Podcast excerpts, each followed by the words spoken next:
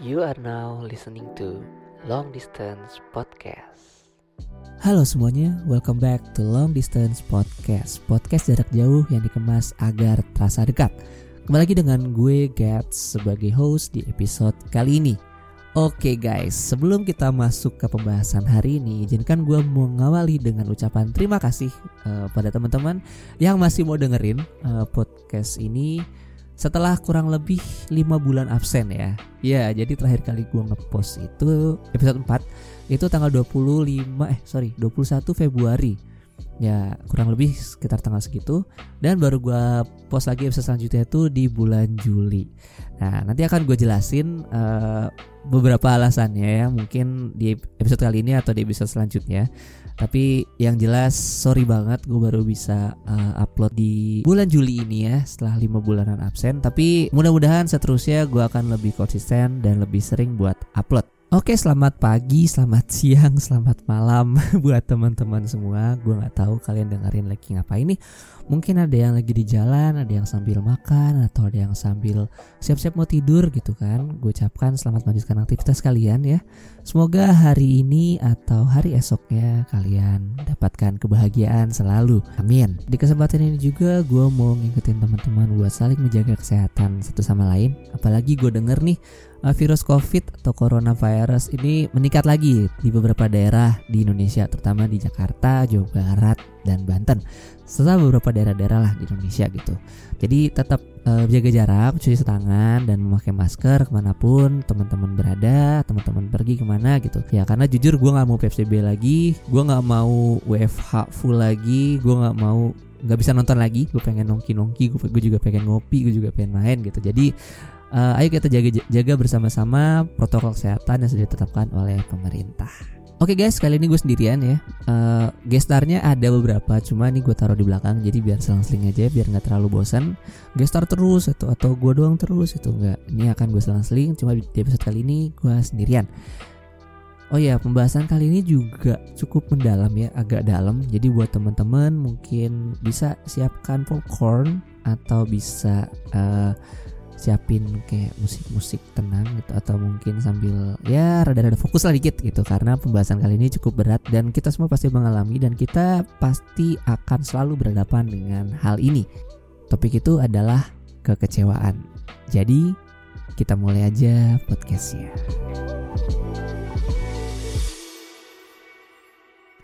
Oke. Oke, kecewa ya. Siapa sih yang gak pernah kecewa? Dari dulu juga, dari kecil, dari zaman kita mungkin balita mungkin ya. Kita udah mulai ada kesadaran gitu, sense gitu. Mungkin kita sering ngerasa kecewa. Kalau mungkin dulu pas kita kecil, kita minta dibeliin mainan apa gitu, mainan A misalkan. Tapi ternyata nggak dibeliin sama orang tua kita. Atau kita dibeliin tapi uh, bentuknya beda gitu. Atau mungkin kita udah punya tapi teman kita minjem dan akhirnya rusak. Mungkin kita pas masih kecil itu ngerasa kayak kayak ya kok gini? Nangis lah atau ngerengek atau ya gimana gimana gitu. Itu secara nggak langsung itu salah satu bentuk kekecewaan yang terbentuk sejak dini itu dan makin ke makin usia besar makin kita dewasa rasa kecewa itu semakin besar dan semakin kompleks ya. Jadi nggak cuma terjadi di ruang lingkup yang kecil tapi juga skala yang besar gitu. Mungkin dari teman-teman kita atau mungkin dari keluarga atau mungkin dari pasangan atau mungkin dari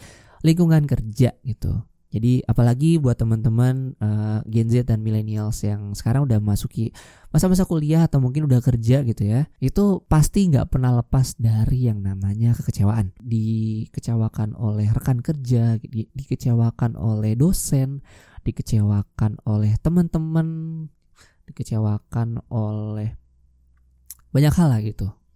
Itu salah satu bukti bahwa kekecewaan itu tidak pernah lepas dari kehidupan kita. Kita pasti ada masanya di mana kita kecewa atas satu hal. Penyebab kecewanya apa? Ini berdasarkan riset gue pribadi. Jadi penyebab kecewa itu mostly adalah ekspektasi kita yang patah. E, maksudnya gimana? Jadi ekspektasi yang patah itu kalau menurut gue, menurut observasi gue, pengalaman-pengalaman gue kecewa sama orang, bahkan kecewa sama diri sendiri adalah gue menaruh harapan atau gue menaruh ekspektasi kepada suatu hal dan yang terjadi tidak sesuai dengan ekspektasi gue itu. Jadi misalkan contohnya adalah gue waktu bulan uh, Desember ke Januari itu kan masih aktif tuh kayak bikin YouTube terus sering tag podcast juga. Bahkan beberapa kali gue ke Bandung ketemu teman-teman gue ngomongin tentang project-project gitu kayak project podcast atau project uh, graphic design atau apa gitu-gitu. Gue sering ngobrol-ngobrol sama mereka tukar-tukaran ilmu gitu-gitu. Gue berharap dari Desember sampai Februari itu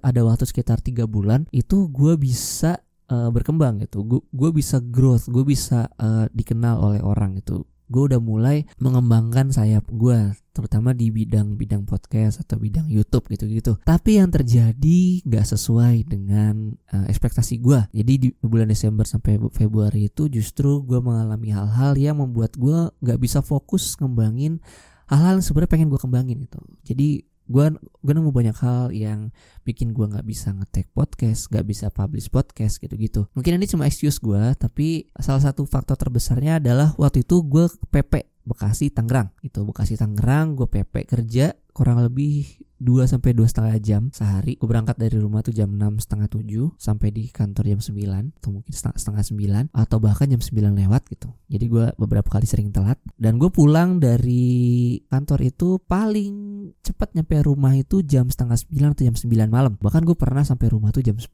jam setengah 11 gitu. Jadi pas gue nyampe rumah itu gue udah dalam kondisi capek, gue udah kondisi lelah gitu-gitu dan bahkan weekend pun uh, gue jadi kayak terlalu lelah gitu. Jadi gue banyak menghabiskan diri buat ya udah healing gitu atau buat ya udah istirahat terbahan tidur gitu. Atau gue ketemu sama teman-teman ketemu sama pasangan ketemu sama anak-anak gereja anak-anak youth. Ya pokoknya gue banyak menghabiskan waktu keluar gitu buat refreshing. Jadi gue nggak punya banyak waktu buat ngembangin podcast karena udah terlalu lelah gitu-gitu. Dan gue juga di sana gue juga nangkep bahwa gue kurang bisa buat menempatkan prioritas gue gitu. Jadi gue lebih kurang bisa buat memanage diri gue sendiri dan gue kecewa. Gue kecewa sama diri gue gue kecewa sama kondisi gue gitu. Gue gak kecewa sama kerjaan karena kerjaan gue jujur yang di Tangerang itu super fun gitu. Sangat menyenangkan. Gue mengalami best time of my life gitu. Mungkin dari kerja dari 2019 ke 2022 gue kerja itu adalah masa-masa kerjaan gue yang paling menyenangkan gitu di Tangerang itu. Tapi ya jujur gue kecewa gitu karena gue jadi nggak bisa mengembangkan apa yang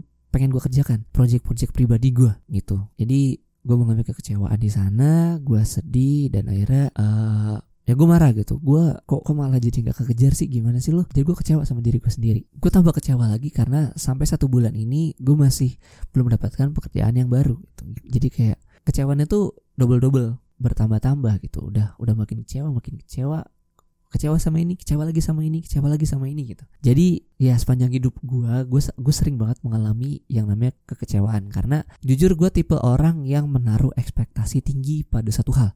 Jadi ketika gue udah excited sama satu hal misalkan gue udah excited sama A gitu gue akan naruh ekspektasi yang cukup tinggi kepada hal A tersebut. Jadi ketika nggak terjadi ya ya gue pasti akan mengalami yang namanya kekecewaan gitu tapi sekecil-kecil ekspektasi kita sama orang ketika itu nggak terjadi, ketika hal tersebut nggak terjadi, ya kita pasti juga bakal kecewa juga gitu. Jadi di mana pun terjadi kecewa itu merupakan ekspektasi kita yang patah dan itu merupakan hal yang tidak mungkin bisa dihindari oleh manusia. Dan gue ngalamin sendiri, gue gak pernah mungkin bisa menghindari yang namanya kecewa. Ketika satu hal nggak terjadi sudah keinginan gue gue gak mungkin gak kecewa gitu. Gue gak mungkin cuma oh ya udah oh ya udah. Nggak mungkin pasti ada kok gitu sih? Gitu gitu loh. Jadi mungkin ini bisa relate sama teman-teman juga mungkin teman-teman juga pernah ngalamin kecewaan atau sekarang sedang mengalami kekecewaan yang berat gitu mungkin atau mungkin ringan, sedang, ya pasti mengalami kecewaan lah dalam berbagai macam tingkat. Mungkin mengalami kekecewaan terhadap teman-temannya long distance atau kerjaan ya atau mungkin faktor-faktor lain atau, mungkin pacar atau gebetan gitu-gitu. Mungkin ada yang baru ketahuan bahwa pasangan teman-teman tuh selingkuh gitu. Pasti kecewa dong. Atau mungkin uh, teman-teman long distancers ngomongin dari belakang atau bikin sesuatu yang teman-teman gak diajak gitu. Atau mungkin nusuk dari belakang. Dan itu baru, baru ketahuan. Itu pasti bikin teman-teman ngerasa kecewa gitu. Kayak kok nih gini sih? Kok lu gitu sih? Kok gue udah all in loh sama lo tapi kalau kayak main-main sama gue kalau malah ngianatin gue kayak gitu gitu. Lu maksudnya gimana? Lu tuh apa sih? Kalau lu nggak sesuai dengan apa yang gue harapkan? Pasti teman-teman ngalamin juga yang namanya kayak gitu dan itu wajar manusiawi dan itu nggak bisa dihindarin dan itu pasti akan kita alami. Nah, yang jadi persoalannya adalah Oke, gue ngalamin kekecewaan. Terus gue harus gimana? Terus gue harus ngapain? Terus gue harus apa gitu?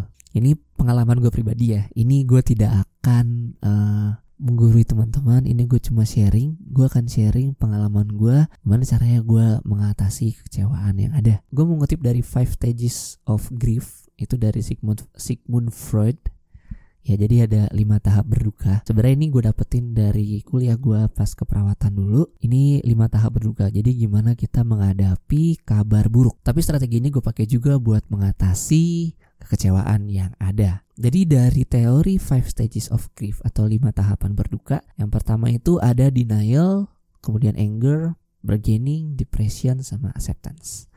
Nah, ketika gue mengalami kekecewaan, hal pertama yang gue lakukan adalah denial. Gue pasti akan nggak percaya gitu. Nggak mungkin lah. Masa sih? Nggak nggak nggak nggak. Ini nggak mungkin kejadian. Ini nggak mungkin terjadi. Ini lu bohong lu lu bohong. Lu bohong gitu gitu kayak misalkan uh, teman-teman kayak tahu bahwa uh, pasangan teman-teman selingkuh gitu misalkan. Ketika kalian tahu atau kalian ngeliat sendiri kan pasti kalian ada rasa kayak nggak nggak nggak nggak ini nggak mungkin ini nggak mungkin nggak mungkin. Ini nggak mungkin terjadi gitu. Itu bukan dia. Ini tuh ini tuh cuma mimpi itu ini tuh ini tuh bukan kenyataan. Pasti teman-teman bakalan ngalamin yang kayak gitu teman-teman bakal menolak menolak banget hal yang terjadi. Itu itu manusiawi. Itu benar-benar manusiawi. Wajar. Nah setelah teman-teman gak percaya itu teman-teman bakal ngalamin yang namanya fase anger atau masa emosi bergejolak. Kayak teman-teman bakalan marah-marah terus kayak bentak-bentak atau mungkin nangis. Ya pokoknya berhubungan dengan emosi lah. Tapi mostly bakalan marah-marah itu dan di sini teman-teman berpotensi buat marah-marah atau meledak-ledak pada orang atau hal yang membuat teman-teman kecewa. Kita ambil contoh misalkan teman-teman uh, ngelamar ke pekerjaan, kemudian teman-teman diputuskan bahwa uh, teman-teman nggak dilanjutkan gitu teman-teman nggak diterima buat bekerja di tempat itu dan teman-teman dipersilakan buat uh, ngelamar di tempat lain. Tuh setelah ah nggak percaya masa sih? Gitu gitu. Pasan gue pas interview oke oke aja. Atau ketika teman-teman uh, pasangan teman-teman selingkuh gitu ketahuan kayak ah, nggak ah, mungkin lah ini masa gitu. Pasti teman-teman next stepnya adalah marah-marah atau emosi gitu. Apa yang salah dari gue kurang ajar loh ya bakal keluar kata-kata kasar juga bisa jadi kayak gitu. Apalagi ketika teman-teman sudah menaruh harapan yang sangat tinggi kepada orang atau pihak atau hal tersebut gitu. Jadi di tingkat anger ini tingkat emosinya sangat fluktuatif ya tergantung dari ekspektasi yang teman-teman taruh. Semakin tinggi maka emosinya akan semakin besar gitu. Next stepnya setelah kalian emosi kalian bakal masuk lagi tahap bargaining gitu. Ini uh, kalian bakalan nego terutama sama diri kalian sendiri kayak seandainya gue nggak gitu ya coba tadi gue nggak kayak gitu. Coba gue lebih perhatian lagi sama pasangan gue coba gue lebih bisa menjawab dengan bijak. Coba gue nggak emosian. Kayak gitu-gitu. Uh, di sana teman-teman bakalan bakalan mikir itu. Opsi-opsi yang harusnya dilakukan yang harusnya diperbuat yang harusnya dihindari itu tuh teman-teman bakalan ngalami lagi. Bakalan nego gitu. Mostly sama diri kalian sendiri. Nah itu juga gue alami di sana ketika gue kecewa sama hal yang tadi gue sebutin di awal tuh ketika semua proyekan gue mandek gitu nggak ada yang jalan coba gue kemarin lebih aktif lagi. Coba gue ketika pulang secapek apa pun gue gue tetap ngerjain gitu. Coba ketika hal itu terjadi gitu ketika podcast gue nggak jalan ketika gue nyampe udah capek coba gue bisa bikin di kantor gitu ya. Atau coba gue nggak kos coba gue nggak ngambil rumah. Coba gue nggak ini. Coba gue nggak itu. Jadi terlalu banyak hal-hal yang menjadi bahan bergini. Jadi apa? Penyesalan. Itu dari sini. Dari penyesalan ini bisa menimbulkan rasa depression. Yaitu adalah next stepnya tahapan selanjutnya. Di sini tuh kita bisa merasa depresi kayak gak mau makan, gak mau ketemu orang, atau gak mau ketemu pihak yang bikin kita kecewa, atau bahkan betok-betoknya sampai gak mau ngerjain lagi hal yang bikin kita kecewa itu. Tuh kalau di gua, gua ngerasain depression itu sampai gua gak mau ngerjain podcast, gua gak mau ngelirik podcast. Itu maybe sekitar dua atau tiga bulan gitu. Jadi jujur, jadi gue masang target tiga bulan YouTube gue udah bisa di AdSense atau podcast gue udah mulai banyak followers gitu-gitu. Tapi itu juga gitu. Itu juga yang jadi bahan depresi gue ketika bulan Februari kok ini viewers yang nggak banyak, terus nggak banyak ini juga gitu. Kayak usaha gue juga gue rasa kurang gitu-gitu. Gue sampai nggak mau pegang dulu gitu. Gak gue anti banget, nggak mau gue sentuh sama sekali. Itu project podcast. Jadi ketika ada yang bahas, gue akan menghindar.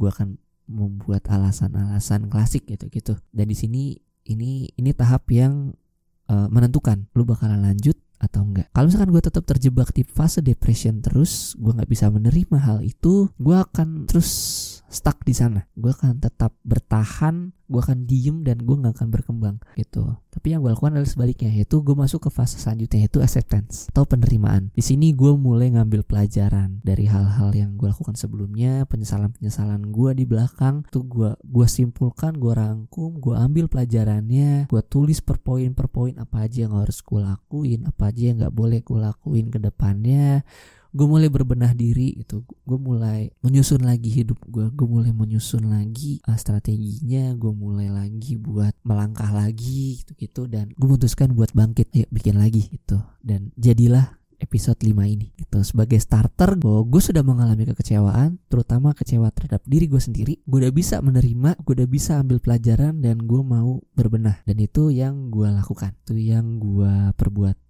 dan itu yang gua mau lakukan ke depannya. Emang jujur ini sulit banget sih. Mengatasi rasa kecewa itu emang sulit terutama ketika kalian tahu bahwa kecewa itu tidak akan pernah lepas dari kehidupan manusia itu sampai akhirnya kita meninggal. Itu sulit banget nggak bisa dihindarin harus harus dihadapin dan jalan keluarnya nggak pernah mudah. Tapi sesulit-sulitnya rasa kecewa bukan berarti kita nggak bisa bangkit lagi. Semua tergantung apakah kita mau atau nggak. Bukan kita bisa atau nggak karena jawabannya pasti bisa. Kita pasti bisa bangkit dari kecewa. Kita bisa bangkit dari hal-hal yang membuat kita depresi, membuat kita sedih. Masalahnya kita mau atau nggak. Pilihannya selalu ada di tangan kita. Pilihannya selalu bisa kita pegang. Pilihannya selalu bisa kita tentukan sendiri. Dan ketika kita sudah memantapkan hati, untuk bangkit, untuk bangun, pasti akan ada jalan yang tersedia. Entah itu dari orang lain atau mostly atau sebagian besar kebanyakan yang paling penting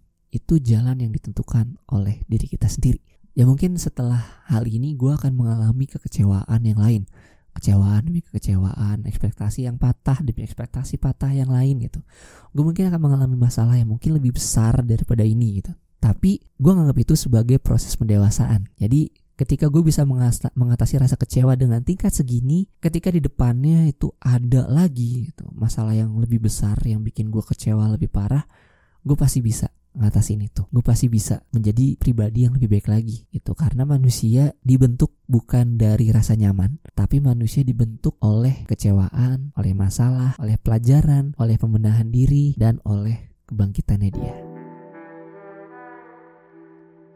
Ya sekian pembahasan dari gue Ya ini gue akuin ini adalah topik yang sangat berat ya Tapi kenapa gue mau sharing? Karena ini topik yang sangat relate dengan gue saat ini gitu. Dengan keadaan gue saat ini. Dan gue mau berbagi juga ke teman-teman. Mungkin teman-teman ada yang ngalamin hal yang sama. Mungkin teman-teman ada yang kecewa gitu. Terhadap rekan kerja terhadap keluarga terhadap teman-teman terhadap organisasi misalkan gitu. jadi jadi kita biar sama-sama belajar gitu. Kita bisa sama-sama bangkit gitu. Kita bisa sama-sama menerima rasa kecewa itu dan menjadikannya sebuah pelajaran dan berbenah diri untuk kita menjadi diri yang lebih baik selanjutnya. Oke terima kasih sudah mendengarkan long distance podcast iya Selamat melanjutkan aktivitas teman-teman. Uh, jaga kesehatannya selalu. Uh, jangan lupa buat follow Long Distance Podcast. Sekarang udah ada Instagramnya di @btheflvr.id.